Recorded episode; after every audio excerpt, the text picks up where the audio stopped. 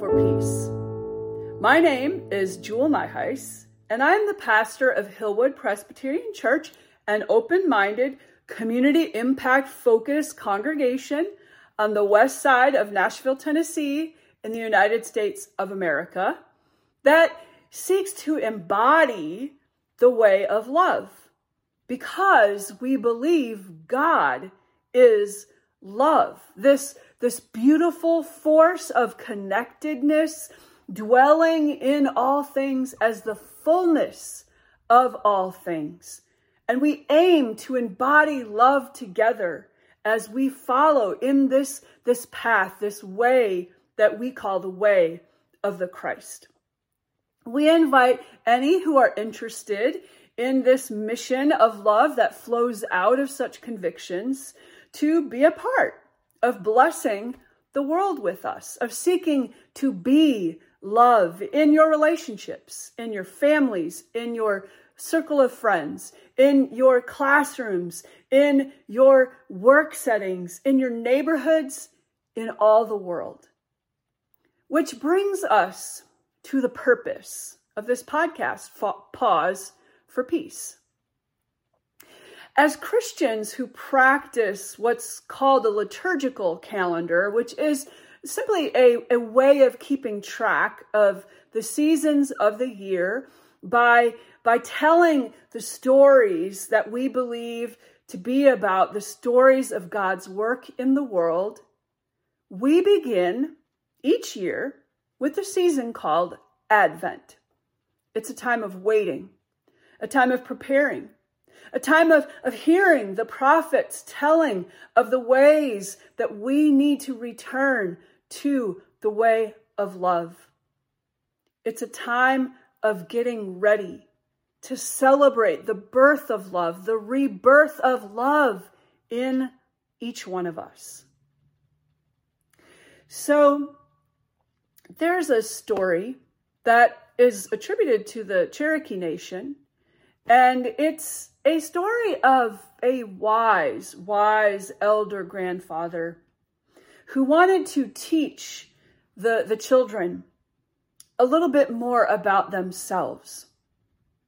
The grandfather used the image of the wolf, this powerful image of the one that can be on the prowl, can be looking for prey to devour.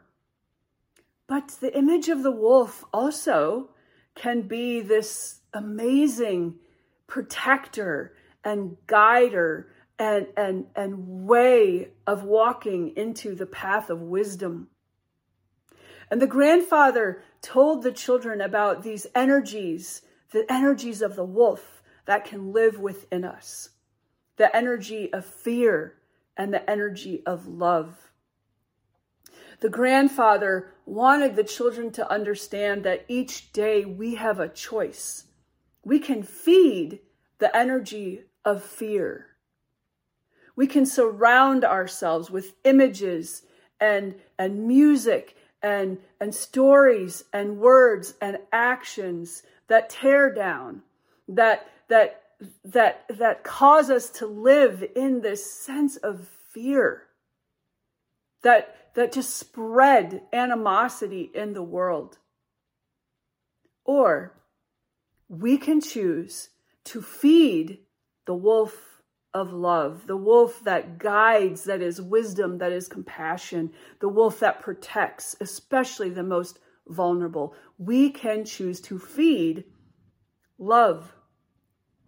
And as we feed that energy in ourselves, that energy ripples out to all the world. Australian cartoonist Michael Leunig actually wrote this prayer. Here, I'm going to quote it. There are only two feelings love and fear. There are only two languages love and fear.